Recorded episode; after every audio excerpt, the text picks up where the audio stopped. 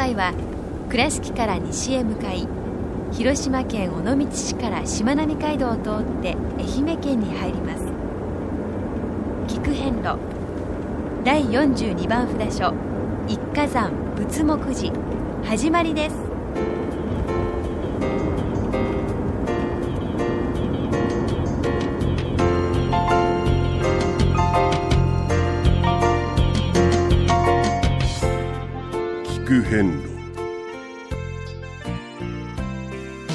四国八十八箇所をお坊さんの先立ちのもと一つずつお送りする番組です。出演は倉敷中島・高蔵寺住職の天野幸雄さん。落語家で矢掛町国正寺住職の桂米広さん。そして杉本京子さんです。この番組は仏壇仏具の法輪と J チョイス構造寺倉敷倉歯科以上各社の提供でお送りします。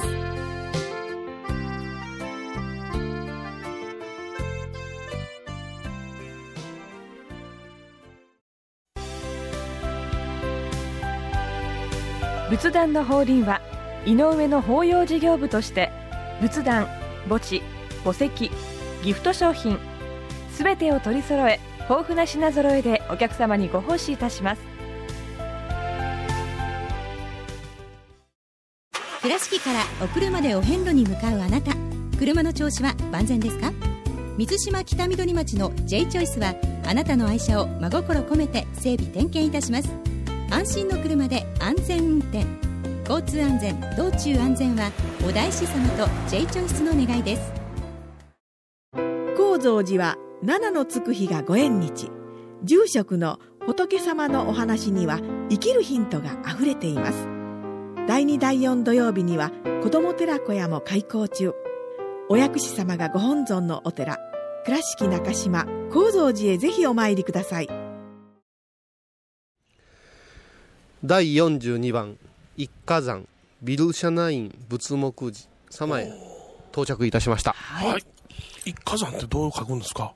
えー、漢数字の1にですね、はい。はい。王様の王の変ですな。はいはい。それから果物の果ですな。一火山なかなかねねえ。見ない字ですこねのね、えー、伊予のうん。霊場の中では比較的うん。平野部といいますか、あの道に近いところにありまして、ね。これからねここどんどんこう趣変わるでしょうね四国の,、うん。あの高速道路が横断道か。が。開けていく通るようなのでですねはいそうなっていくとこの静けさはまた変わってくると思いますのでね、ええーいろいろこうその時その時の空気をかみしめられるのはいいかなと思いますけど、はい。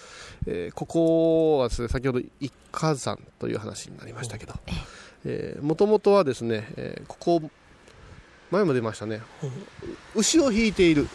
老人とほうほう弘法大師空海様は巡釈中にお会いしてるんですよ。ほう。ほうこちらでね。そうです。んん。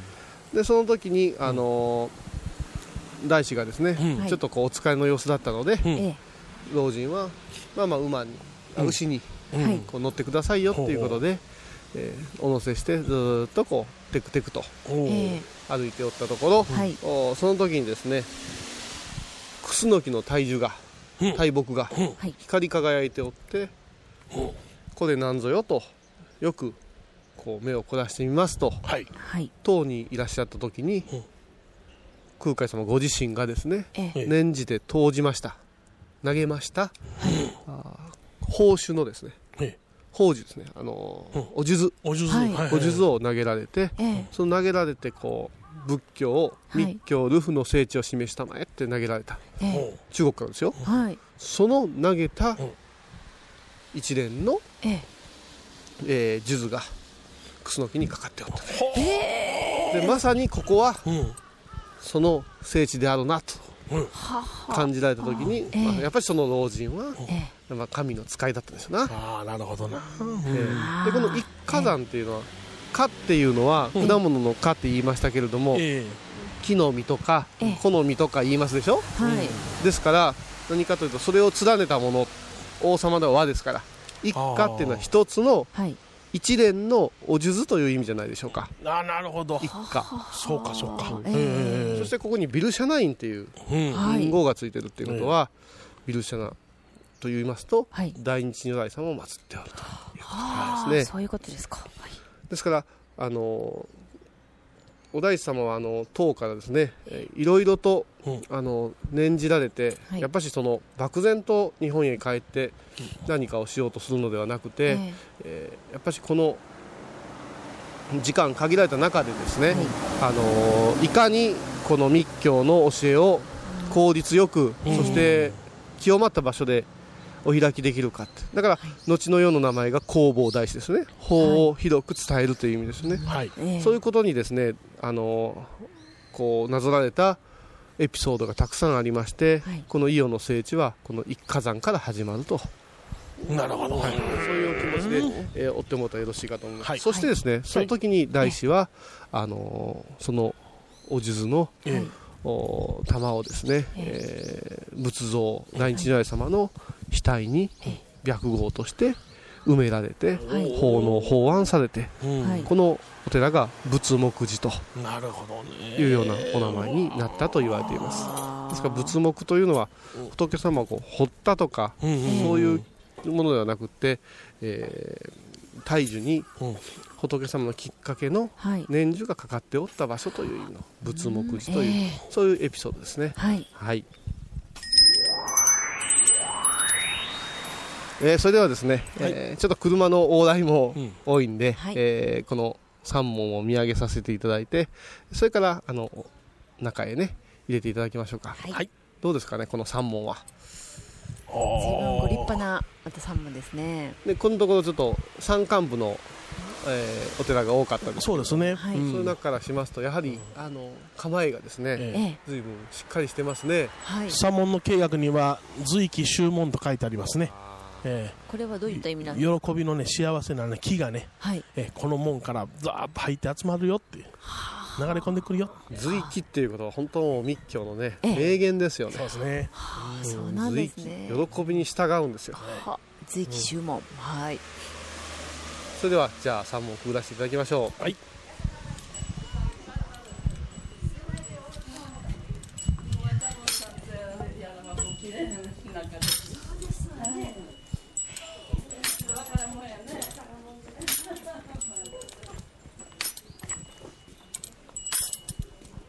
3問くぐりますとですね、はい。えー少しだけ階段がありまして、ええ。ー向かって、えー右側ですね、えー、わらぶきのですねええ。珍しいあのおうおうおうおう小労働がありますね本当だ。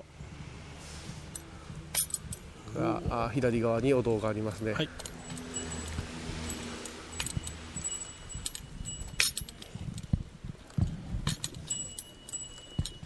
明るいですね境内がね、ですね。おはようございます。おはようございます。所さんです。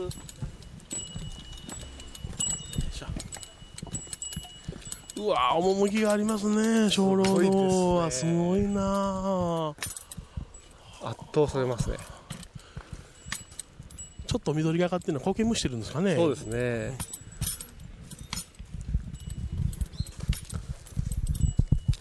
えっとですね正面上がってすぐ正面のところが農協証になってます。ええ。はい。で、えー、と注文がございますね。はい。で、えー客殿栗が見えて、はい。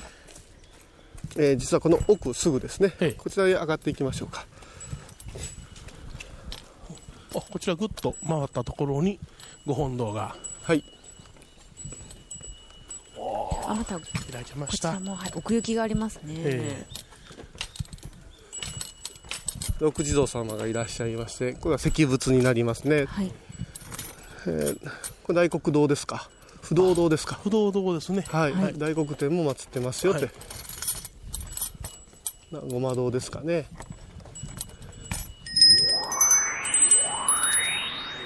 どうも。米広です。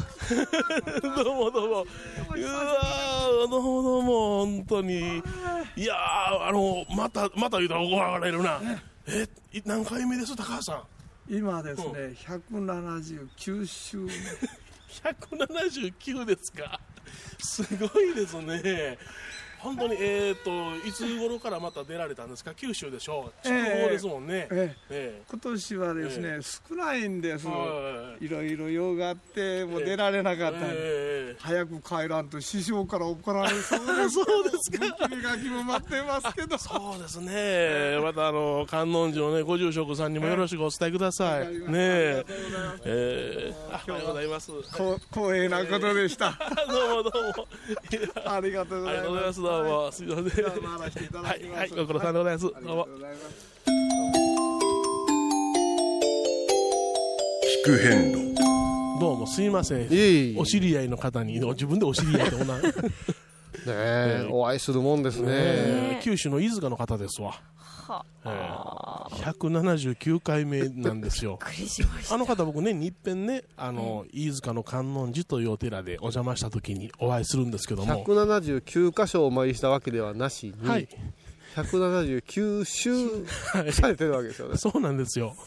ねちょっと、あの、ね、あの、以前も超人ですわ。お会いしましはい、以前お会いお会いしました。どっかの駐車場でしたよ。はい。熊あ、熊谷寺さん。ですかね。ええ。そうです差し入れいただいて、はい。で我々もですね、ええ。もう3年目に突入してるわけですから。えええでも我々がゆっくりゆっくり1回ずつお参りさせていただいてる間に、はい。多分1周して1そうですよ周半目ねぐらいですよね。えいや、2週抜かされてるじゃん。そ れ何回か抜かされてるんじゃないですか。すごいねまあ、あの方ははい。今、お車ですか？え、あのー軽自動車でね、あのおーえ、中に住みながら回ってらっしゃって、え、中ちょうどあの布団があるんですよ。え、その車をまじまじとあの観察させていただいたこともあるんですけどもね。えでもこういう、はい。このあれという時にお会いして、えそこからまた話が広がって、えでまたお元気でってこう去っていかれるっていうなんか。えね。ね。爽やかな表情されてましたね、はい。まさに一期一会で。不一期一会ですよ。思え。え議ですよね、だって札所で会わない可能性ってあるわけですよ。あ、そうですよね。考えたら、うんね。そうですわ。本当にお互い。いがこの地へ立たなくちゃいけない、ええ。すごく稀なることですから、え。ええ。二度二度目があるということはひょっとしたら次も。またまだ、まだ先は長うございますから、何回抜かれますやろ。まあ我々は花ぼとぼとと、えー本堂へはい。お参りいたしましょう。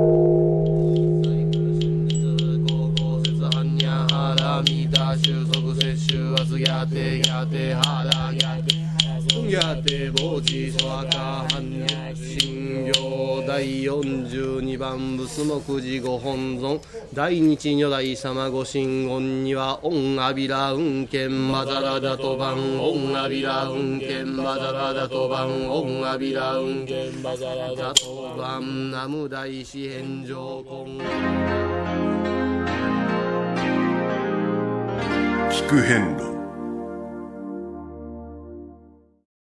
懐かしい昭和の倉敷。美観地区倉敷市本町虫文庫向かいの「倉敷倉歯科」では昔懐かしい写真や蒸気機関車のモノクロ写真に出会えます。オリジナル絵はがきも各種品揃え手紙を書くこともできる「倉敷倉歯科」でゆったりお過ごしください。仏壇の法輪は井上の法要事業部として仏壇墓地墓石ギフト商品。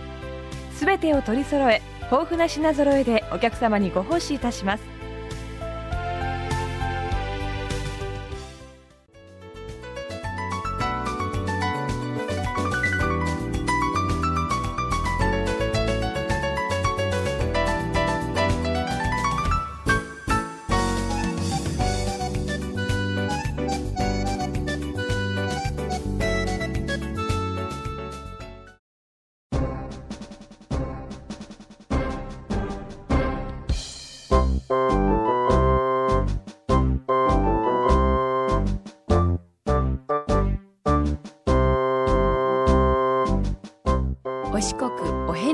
つわる物語。今では見られない風景を織り込んで今では語られない伝説をお届けします。創作小話「デコボコ同業記」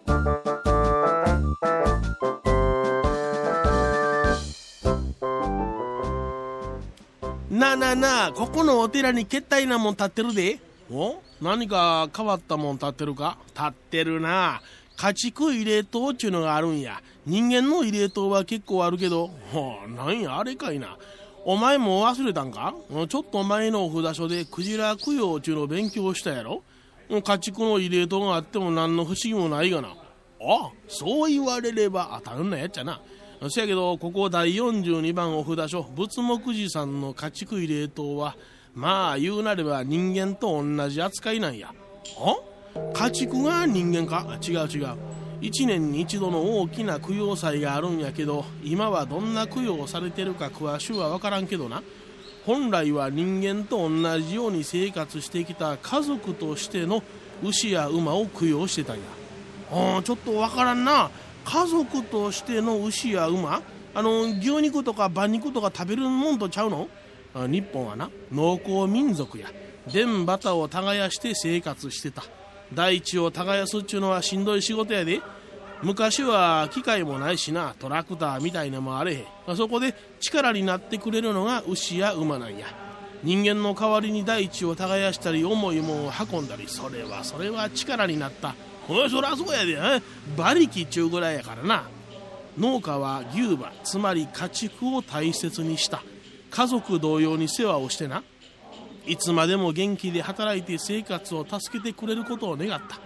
もしものことがあったら仕事できへん。死んでしもたら自分らの生活が危ううなる、うん、そこまで頼ってたんやな。可愛がって可愛がってるうちに情が移る。そやけど生き物やがな。いつかは死んでしまう。情が移った家族同様の家畜が死んでしもうたらどうする？もうそら今までありがとうちゅう気持ちになって弔いをするわ。ほれ。お前でもわかるやろ？あ食べてしもての供養やないな。昔の農家は牛や馬を食べてなかったんか？うん全部が食べてなかったとは言い切れんがわしの知ってる限りには食べてなかったと言えるな。面白い話があるんや。豊臣秀吉って知ってるか？ほら知ってるわいな。え？わいも大阪の人間やで。太閤さんや。うんその太閤さんがな。長崎のイエズス会というキリスト教を日本に伝えた団体へ質問状を出してはんねん。これは歴史の事実や。その中になんであんたらイエズス会とポルトガル人は農業に必要な牛を殺して食べてしまうんかちゅう質問をしてる。ということは少なくともその時代までは牛を強制的に殺して食べるという習慣が日本になかったちゅうことがわかるんや。おおほんまやな。江戸時代中期の書物にはな牛馬を食べるもんを悪い食つまり悪食のものという表現もある。それくらい日本人は食べてなかったし家畜は大切なもんやったんや。家族を食えるか？無理やろ？お大師さんは老人の引いていた牛に乗せてもらいはった。しばらくして急に牛が動かんようになってしもたんや。お大師さんが上を見るとクスノキの枝に胞子つまり宝の玉が引っかかって光ってたんやと。お大師さんはそのクスノキで大日如来を刻まはって宝子を大日如来の眉間に収めて本尊さんとしはったんや。ああ？クスノキで刻んだからお寺の名前が仏目寺か？ああそうやそうや。ほんでお大師さんがあ牛に乗ってきはったから牛のご縁で家畜を守るお寺であり慰霊塔もあるんや。はあなるほど。わいらも馬力出してお参りさせてもらおう。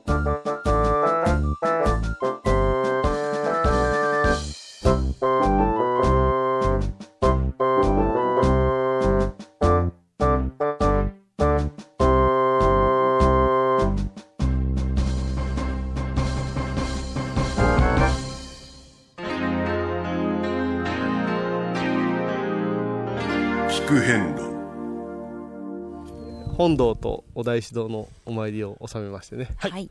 えー大勢の方がいらっしゃる時ははい。あのー本当にね自分を見失わないようにはい。今日は耳で読めと。そうですね。今日は耳で読め。人のお経を耳で読むのではなしに、はい。自分の声と相手の声を合わせたものを耳に入れていくという、はい。感覚があれば、はい。ちょっと相手の声に合わせすぎたよなはるか向こうの相手の声に。やっぱねあの大勢おられたり男性の声でね堂々とお唱えされるとですねはい。飲まれますけど、はい。だからといって間違ってもつられてもはい。恥じるべきではありませんのでね、はい。えー気持ちよくお務めしましょうね、はい。えーさてですねここはあの仏目寺さんという、えー地名からですね。はい。御栄歌がねおおあのこういうご文書なんですね、はい。あの草も木も仏になれる仏目寺はあ草も木も仏になれる仏目寺ですねあのそのね一連の宝珠から話が広がって、今日まであるわけでございまして、はい本当の密教の聖地になったわけでございます、はいはいその後に続くね、うんこの言葉がねあの不思議であるしちょっと覚えておくといいんじゃないかなと、はいなお頼もしき鬼畜任天なお頼もしき鬼畜任天ってことなんですよ。鬼畜任天ってわかりますか？わかりません。鬼。はい。それであの畜生の畜ですね。はい、はい。動物でですね、任は人ですよ。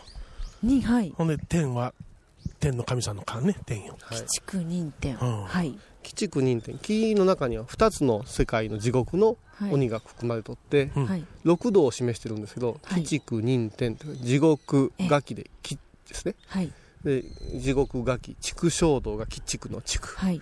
えーその後が任に人の世界です、はい。えーで天ですな。はいそうですね。そういうこと。あーはい。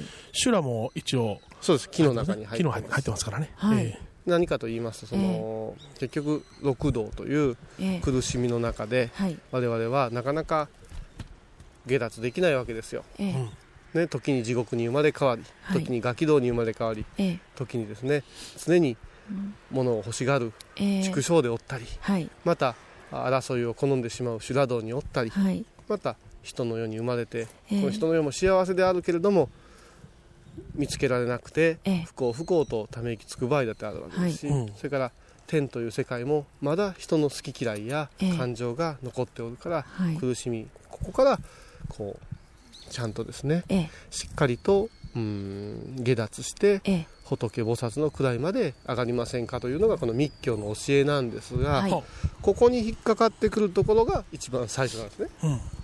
草も木も仏になれる仏目ですよ。はいはいはい。何かと言ったら、はい。今鬼畜任天の中に草木はなかったでしょないです。はい。草木ええ。石鉱物さえもですね、ええ。水さえもここに立つとはい。仏になれるんですよと、ですから鬼畜任天しっかりとはい。目覚めてくださいよって、はい。気づきなさいよですよね。はい。えなお頼もしきというところでございますから、ええ。こういうところにはい。こうもう草木すべて生きてるものすべてが仏になる資格があるんだから、はい。志をここへ立ったらしっかりとこう奮い立たせてえはい。見つめる方向進む光の方向というのは決まっておるんではないですかという弘法大師空海様の投げかけがあるような気がいたします。そうかなお頼もしきですか。私たちもねはい。胸躍らせてはい。ただ正しい方向行かなきませんよ。そうですね。え。ねはい。鬼畜任天の任の中入ってますからね。あよかった人でね。そうですね。聞く変路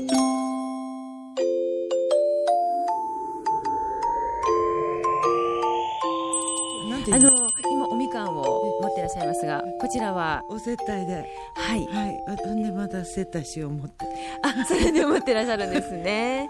であの今回はどちらからお大参りを阪からなんですけど、はい、はい、あの団体でえ。え回ってらっしゃるんですか、お遍路さんはあの初めてと言いますかどういったきっかけで？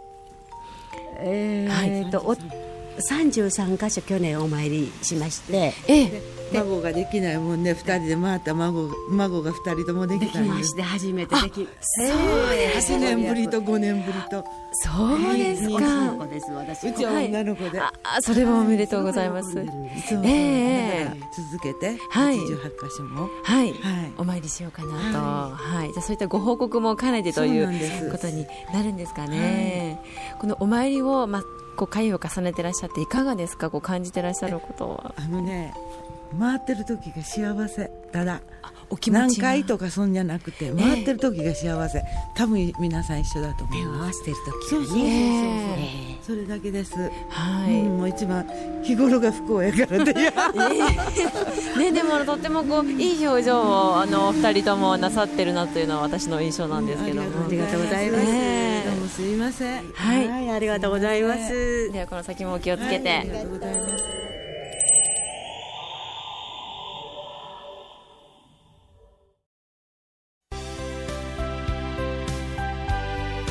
仏壇の法輪は井上の法要事業部として仏壇墓地墓石ギフト商品すべてを取り揃え豊富な品揃えでお客様にご奉仕いたします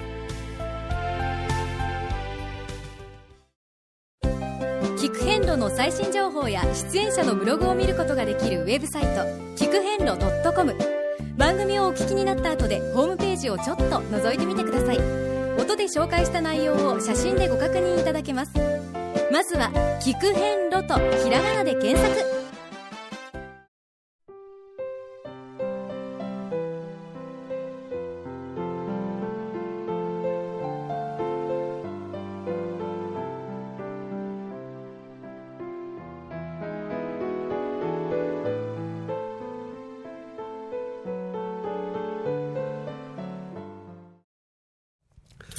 さて次回は第43番元光山明石寺様にお参りいたします、はい。この仏目寺様からは15キロ歩くと4時間強かかります。車で40分、次回は第43番明石寺様をお参りいたしましょう。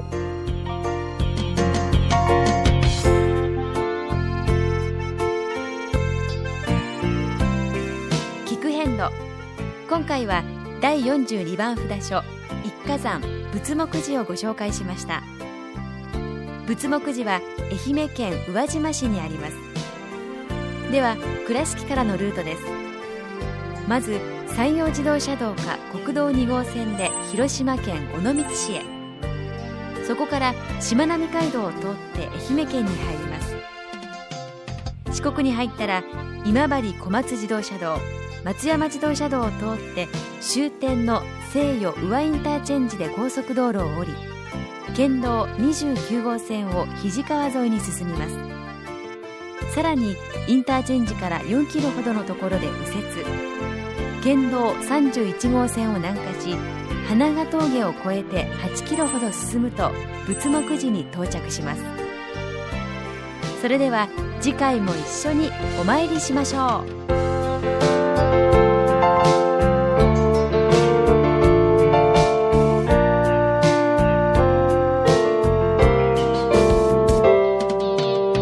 この番組は仏壇仏具の法輪と J チョイス構造寺倉敷倉歯科以上各社の提供でお送りしました。